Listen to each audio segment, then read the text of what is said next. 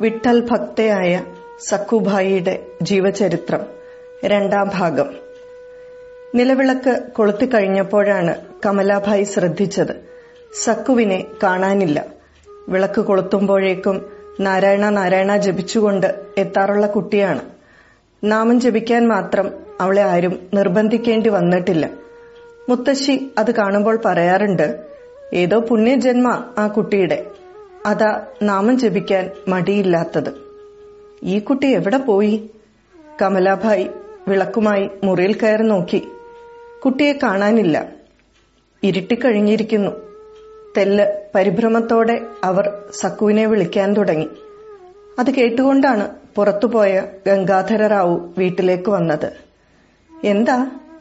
എന്തുപറ്റി? എന്തിനാ പരിഭ്രമം? കുട്ടിയെ കാണുന്നില്ല.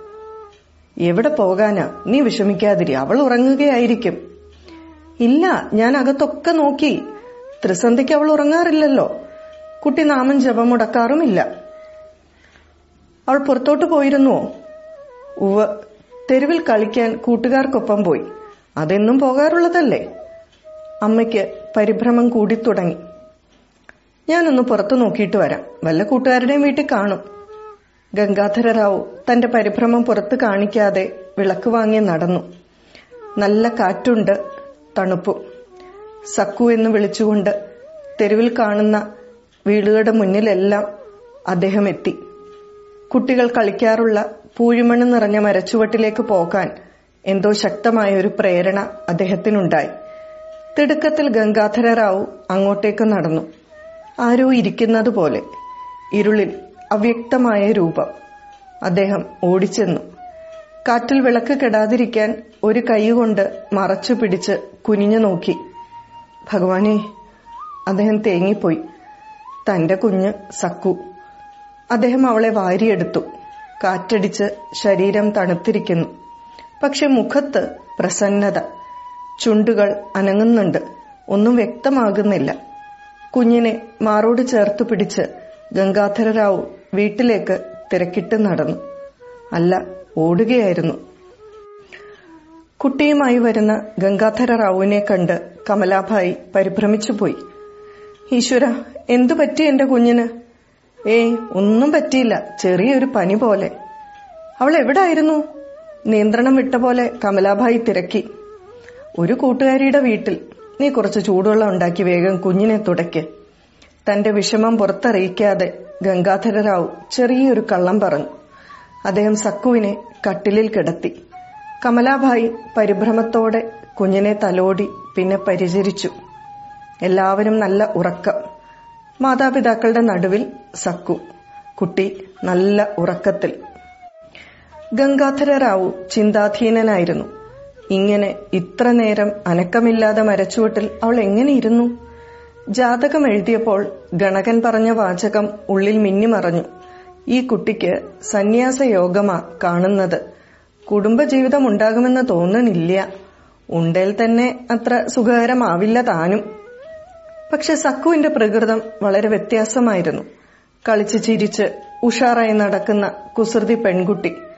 ഒരു സാധു പ്രകൃതം ഒരിക്കലും അവളിൽ കണ്ടിട്ടില്ല. അവൾക്കെങ്ങനെ ഇത്ര നേരം അവിടെ ഈ വിധം ഇരിക്കാൻ കഴിഞ്ഞു? ഇനി വല്ല അസുഖവുമായിരിക്കുമോ? അങ്ങനെയെങ്കിൽ ചമ്രം പിടിഞ്ഞിങ്ങനെ ഇരിക്കാനാകുമോ? ഗംഗാധര റാവുവിന്റെ മനസ്സ് കാട് കയറാൻ തുടങ്ങി. അദ്ദേഹത്തിന് നന്നായി ഉറങ്ങാൻ പോലും സാധിച്ചില്ല.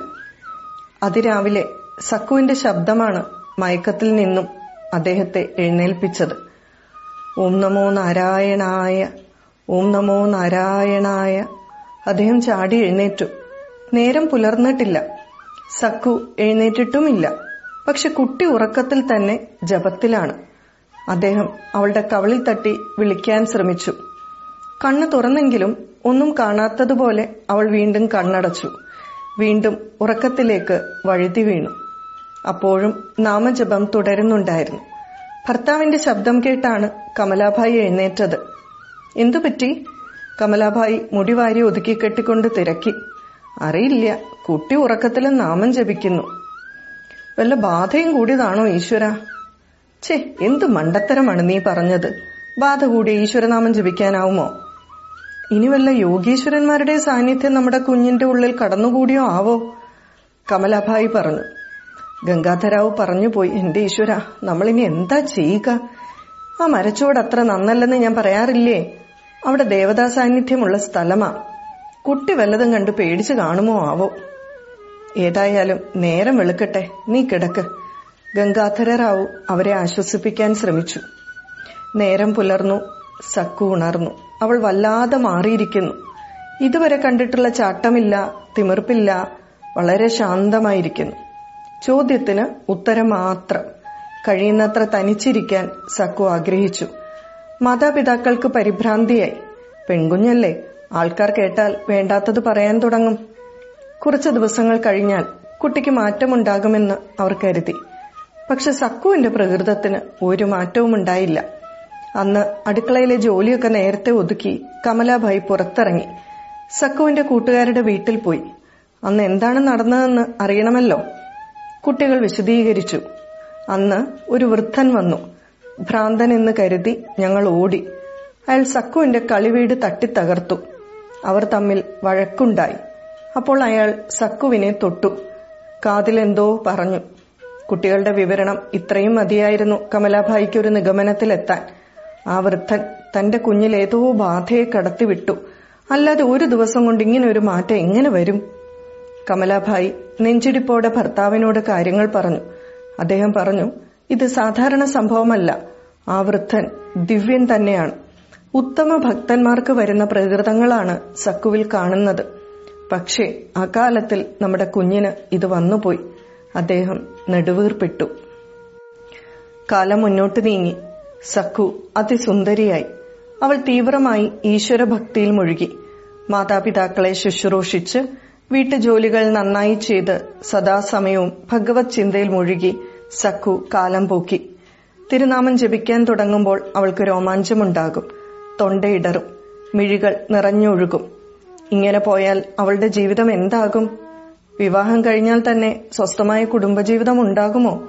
ഇങ്ങനെയൊക്കെ ചിന്തിച്ച് തപിച്ച് കമലാഭായിയും നാളുകൾ നീക്കി. സക്കുവിന് ഒമ്പത് വയസ്സായി. അവളുടെ സൗന്ദര്യം വിശ്രുതമായിരുന്നു. ധാരാളം ആലോചനകൾ വന്നു. പത്തു വയസ്സിനകം കന്യകയെ വിവാഹം ചെയ്തു കൊടുത്തില്ലെങ്കിൽ ആചാരപ്രകാരം വലിയ തെറ്റാണ്. അതാണ് അന്നത്തെ ആചാരം. അങ്ങനെയിരിക്കെ ഒരാലോചന വന്നു. പെണ്ണ് കാണാൻ ആളെത്തി. അമ്മ സക്കുവിനോട് ഒരുങ്ങാൻ പറഞ്ഞു. എന്തിനാണ് അമ്മേ ഞാൻ ഒരുങ്ങുന്നത്? സക്കു ചോദിച്ചു. നിന്നെ കാണാൻ ഒരാൾ വന്നിട്ടുണ്ട്. പെൺകുട്ടികൾ വളർന്നാൽ വിവാഹം ചെയ്യണം. അതാണ് ശാസ്ത്രം വിധിച്ചിരിക്കുന്നത്. വിവാഹത്തോടെ ജീവിതം ധന്യമാകും. കമലാഭായി അവളിൽ ആഗ്രഹങ്ങളുടെ വിത്ത് വിതച്ചു. സക്കു അത് കേട്ട് ചിരിച്ചു. പിന്നീട് അമ്മയുടെ മുഖത്ത് നോക്കി ചോദിച്ചു. ശരിക്കും വിവാഹം സുഖകരമാണോ അമ്മേ? അമ്മയുടെ ജീവിതം സുഖകരമാണോ? എപ്പോഴും ഏവലാതിയല്ലേ? മലമൂത്രാദികളും ചോരയും കൃമിയും നിറഞ്ഞ ഈ ശരീരം മറ്റൊരു ശരീരത്തോട് ചേരുക. ഇതിൽ കൂടുതൽ അറപ്പും വെറുപ്പും ഉളവാക്കുന്ന സംഗതി വേറെ എന്തുണ്ട്? അവൾ സ്വപ്നത്തിൽ എന്ന പോലെ തുടർന്നു പറഞ്ഞു. എന്റെ വിവാഹം കഴിഞ്ഞു. സാക്ഷാൽ പാണ്ഡുരംഗനാണ് എന്റെ മണവാളൻ. അവിടുന്ന് വരും എന്നെ സ്വീകരിക്കാൻ. മകളുടെ വാക്കുകൾ കേട്ട് കമലാഭായിയുടെ ഉള്ളം കിടുങ്ങി. കോപതാപാദികൾ അവരെ വലച്ചു. ചെറുപ്രായത്തിൽ വലിയ വായിലെ വർത്തമാനമൊന്നും എനിക്ക് കേൾക്കണ്ട. മാതാപിതാക്കളെ അനുസരിക്കുന്നതാണ് നന്ന് അവളുടെ ഒരു വേദാന്തം. വേഗം ഉടുത്തൊരുങ്ങി വാ. കമലാഭായി കോപത്തോടെ അവളോട് പറഞ്ഞു. വീർത്തു കെട്ടിയ മുഖവുമായി സക്കു ഒരുങ്ങിച്ചെന്നു. പയ്യന്റെ ചോദ്യങ്ങൾക്കൊന്നും അവൾ മറുപടി പറഞ്ഞില്ല. കണ്ണിൽ നിന്നും കുടുകുടെ കണ്ണീർ ഒഴുകിക്കൊണ്ടേയിരുന്നു. എല്ലാവരും വല്ലാതെയായിപ്പോയി. എന്തോ പ്രശ്നമുണ്ടെന്ന് കരുതി അവർ ആലോചനയിൽ നിന്നും പിൻവലിഞ്ഞു. കല്യാണ ആലോചനകൾ വന്നപ്പോഴൊക്കെ ഇത് പലവട്ടം ആവർത്തിച്ചു. ഇതിനിടയിലാണ് സക്കു വയസ്സറിയിച്ച സംഭവം ഉണ്ടായത്. മാതാപിതാക്കൾ വിഷമത്തിലായി. പെൺകുട്ടികൾ വയസ്സറിയിക്കും മുമ്പേ വിവാഹം കഴിക്കണം അല്ലെങ്കിൽ അത് ആചാരവിരുദ്ധവുമാണ്. അങ്ങനെ തീ തിന്നിരിക്കുന്ന വേളയിൽ അയൽ ഗ്രാമത്തിൽ നിന്ന് ഒരാലോചന വന്നു. സിന്ധു ദേശക്കാരനായ ധനികനായ യുവ വ്യാപാരി മിദ്രു റാവു സുന്ദരൻ കുലീനൻ ആ ആലോചന മാതാപിതാക്കൾക്കും സ്വീകാര്യമായി. സക്കുവിന്റെ സൗന്ദര്യത്തെക്കുറിച്ച് കേട്ടറിഞ്ഞ് അത്യുത്സാഹത്തോടെ മിദ്രു റാവു പെണ്ണ് കാണാനെത്തി. സക്കു നീ കൊച്ചു പെണ്ണല്ല ജീവിതം കുട്ടിക്കളിയല്ല. പണ്ടത്തേതുപോലെ തോന്നിയാസം കാണിച്ചാൽ. കമലാഭായി നൊമ്പരം കലർന്ന ദേഷ്യത്തോടെ പറഞ്ഞു. സക്കു ഒന്നും മിണ്ടാതെ തലയും താഴ്ത്തി നിന്നു. ഈ ഗ്രാമത്തിൽ നിന്റെ പ്രായത്തിലുള്ള പെൺകുട്ടികളുടെ എല്ലാം വിവാഹം കഴിഞ്ഞു. ഈശ്വരനായി കൊണ്ടുവന്ന ആലോചനയാ ഇപ്പം വന്നിരിക്കുന്നത്. ഇത്രയും പറഞ്ഞ് കമലാഭായി അടുക്കളയിലേക്ക് പോയി. അമ്മയെ കൂടുതൽ ദേഷ്യം പിടിപ്പിക്കേണ്ടെന്ന് കരുതി സക്കു ഒന്നും മിണ്ടിയില്ല. അവൾ ഒരുവിധം ഒരുങ്ങി. ഹായ് ചേച്ചിയെ കണ്ടാൽ ഏത് ചെക്കനാ ഇഷ്ടാവാത്തത്? അയൽവീട്ടിലെ സുന്ദരി സക്കുവിന്റെ ഒരുക്കം കണ്ടുകൊണ്ടാണ് വന്നത്. പോ കുട്ടി എനിക്കിതൊന്നും ഇഷ്ടമല്ല. സക്കു ദേഷ്യത്തോടെ പറഞ്ഞു. പിന്നെന്താ സന്യസിക്കാൻ ആഗ്രഹം? സക്കു സമ്മതത്തിൽ തലകുലുക്കി. അപ്പൊ ഈ വിവാഹം വേണ്ടെന്നാണോ? സുന്ദരി അതിശയപ്പെട്ടു. അതെ നൊമ്പരപൂർവം സക്കു പറഞ്ഞു. പിന്നെ ആരെയാ വിവാഹം കഴിക്കാൻ ഇഷ്ടം? സുന്ദരി തിരക്കി. പാണ്ഡുരംഗനെ. സക്കു ഹൃദയം പിഴിഞ്ഞെടുക്കും വിധം പറഞ്ഞു. അത് നന്നായി. ഭഗവാനെ കല്യാണം കഴിക്കാനോ? സുന്ദരി ഉറക്ക പൊട്ടിച്ചിരിച്ചുപോയി. അടുക്കളയിൽ നിന്നും തിടുക്കത്തിലെത്തി കമലാഭായി പറഞ്ഞു. ഇതെന്താ ഇത്ര ബഹളം? അവരൊക്കെ എത്തിക്കഴിഞ്ഞു. സുന്ദരി നീ അവളെയും കൊണ്ട് ഉമ്മറത്തേക്ക് വന്നോളൂ. ഞാൻ അങ്ങോട്ട് ചെല്ലട്ടെ. കമലാഭായി ഉമ്മറത്തേക്ക് പോയി. പെണ്ണ് കാണാൻ വന്നവർ ഗംഗാധര റാവുവിനോട് കുശല പ്രശ്നങ്ങൾ ചെയ്തു. മിദ്രു റാവുവിനെ ഗംഗാധര റാവുവിനും കമലാഭായിക്കും നന്നെ പിടിച്ചു. സുമുഖൻ കരുത്തൻ സുന്ദരൻ ധനികൻ രത്നവ്യാപാരി ഇതിൽ കൂടുതൽ എന്തു വേണം? വൈകിയാണെങ്കിലും ഇത്രയും നല്ലൊരാലോചന സക്കുവിന് വന്നല്ലോ എന്ന ആശ്വാസമായിരുന്നു മാതാപിതാക്കൾക്ക്. കമലാഭായി സക്കുവിനെ കൊണ്ടുവരാൻ സുന്ദരിയോട് വിളിച്ചു പറഞ്ഞു. സുന്ദരി സക്കുവുമായി ഉമ്മറത്തേക്കുള്ള വാതിലിന് മറവിലെത്തി. അവിടെ നിന്നാൽ ഉമ്മറത്തിരിക്കുന്നവർക്ക് സക്കുവിനെ കാണാം. അതാണ് എന്റെ മകൾ ഗംഗാധര റാവു പറഞ്ഞു. മിദ്രു റാവു തലയുയർത്തി നോക്കി. അയാൾ അക്ഷരാർത്ഥത്തിൽ മിഴിച്ചിരുന്നു പോയി കൊളുത്തിവെച്ച ദീപം പോലെ പ്രശോഭിക്കുന്ന കന്യക. ഇവൾ ദേവകന്യക തന്നെ. ദല്ലാൾ പറഞ്ഞു കേട്ടതിലും എത്രയോ സൗന്ദര്യം. അയാൾ വളരെ പണിപ്പെട്ടാണ് നോട്ടം പിൻവലിച്ചത്. ഒന്ന് രണ്ട് നിമിഷം കഴിഞ്ഞു. കമലാഭായി സക്കുവിനെയും കൊണ്ട് പോകാൻ സുന്ദരിക്ക് ആംഗ്യം നൽകി. സക്കു എന്തെങ്കിലും പറഞ്ഞാലോ എന്ന ഭയമായിരുന്നു അമ്മയ്ക്ക്. മിദ്രു റാവുവിന് മനസ്സടക്കാൻ ഏറെ പണിപ്പെടേണ്ടി വന്നു. അയാളുടെ മുഖഭാവത്തിൽ നിന്ന് സക്കുവിനെ ചെക്കന് ഇഷ്ടമായി എന്ന് മാതാപിതാക്കൾക്ക് ഉറപ്പായി. മിദ്രു റാവുവിന്റെ നിർബന്ധപ്രകാരം ഏറ്റവും അടുത്ത മുഹൂർത്തത്തിൽ തന്നെ വിവാഹം ഉറപ്പിച്ചു. മറ്റാരെങ്കിലും സക്കുവിനെ കണ്ടാൽ തനിക്ക് അവൾ നഷ്ടപ്പെടുമെന്ന് അയാൾ ഭയന്നു. ആരാണ് ഈ സുന്ദരിയെ വേണ്ടെന്ന് വിചാരിക്കുക? അതായിരുന്നു അയാളുടെ ചിന്ത. കതിർമണ്ഡപം ഒരുങ്ങി. അതിഗംഭീരമായ വാദ്യഘോഷം കമലാഭായി പ്രത്യേകം ഏർപ്പെട്ട് ചെയ്യിച്ചിരുന്നു. സക്കു ഉറക്ക നാമം ജപിക്കുകയോ മറ്റോ ചെയ്താൽ അതാരുടെയും ശ്രദ്ധയിൽപ്പെടരുത് അതായിരുന്നു ഉദ്ദേശം. വിവാഹക്രിയകളൊക്കെ മംഗളകരമായി അവസാനിച്ചു. വധുവിനെ കൊണ്ടുപോകാനായി പല്ലക്കൊരുങ്ങി. സമ്പ്രദായമനുസരിച്ച് വധു സ്വമാതാവിനൊപ്പം വരന്റെ ഗൃഹത്തിലേക്ക് പല്ലക്കിൽ പോകണം. പല്ലക്കിന് മുന്നിൽ അലങ്കരിച്ച കുതിരപ്പുറത്ത് വരൻ സഞ്ചരിക്കും. വധുവിനെ ഭർത്തൃഗൃഹത്തിൽ ഏൽപ്പിച്ച ശേഷം അവർക്ക് മടങ്ങാം.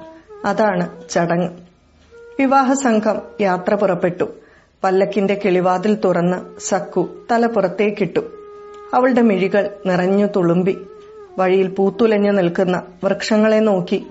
പാറിപ്പറക്കുന്ന പക്ഷികളെ നോക്കി കാതരമായി അവൾ പറഞ്ഞു നിങ്ങൾ ഉടൻ പണ്ടരീപുരത്ത് പോകണേ.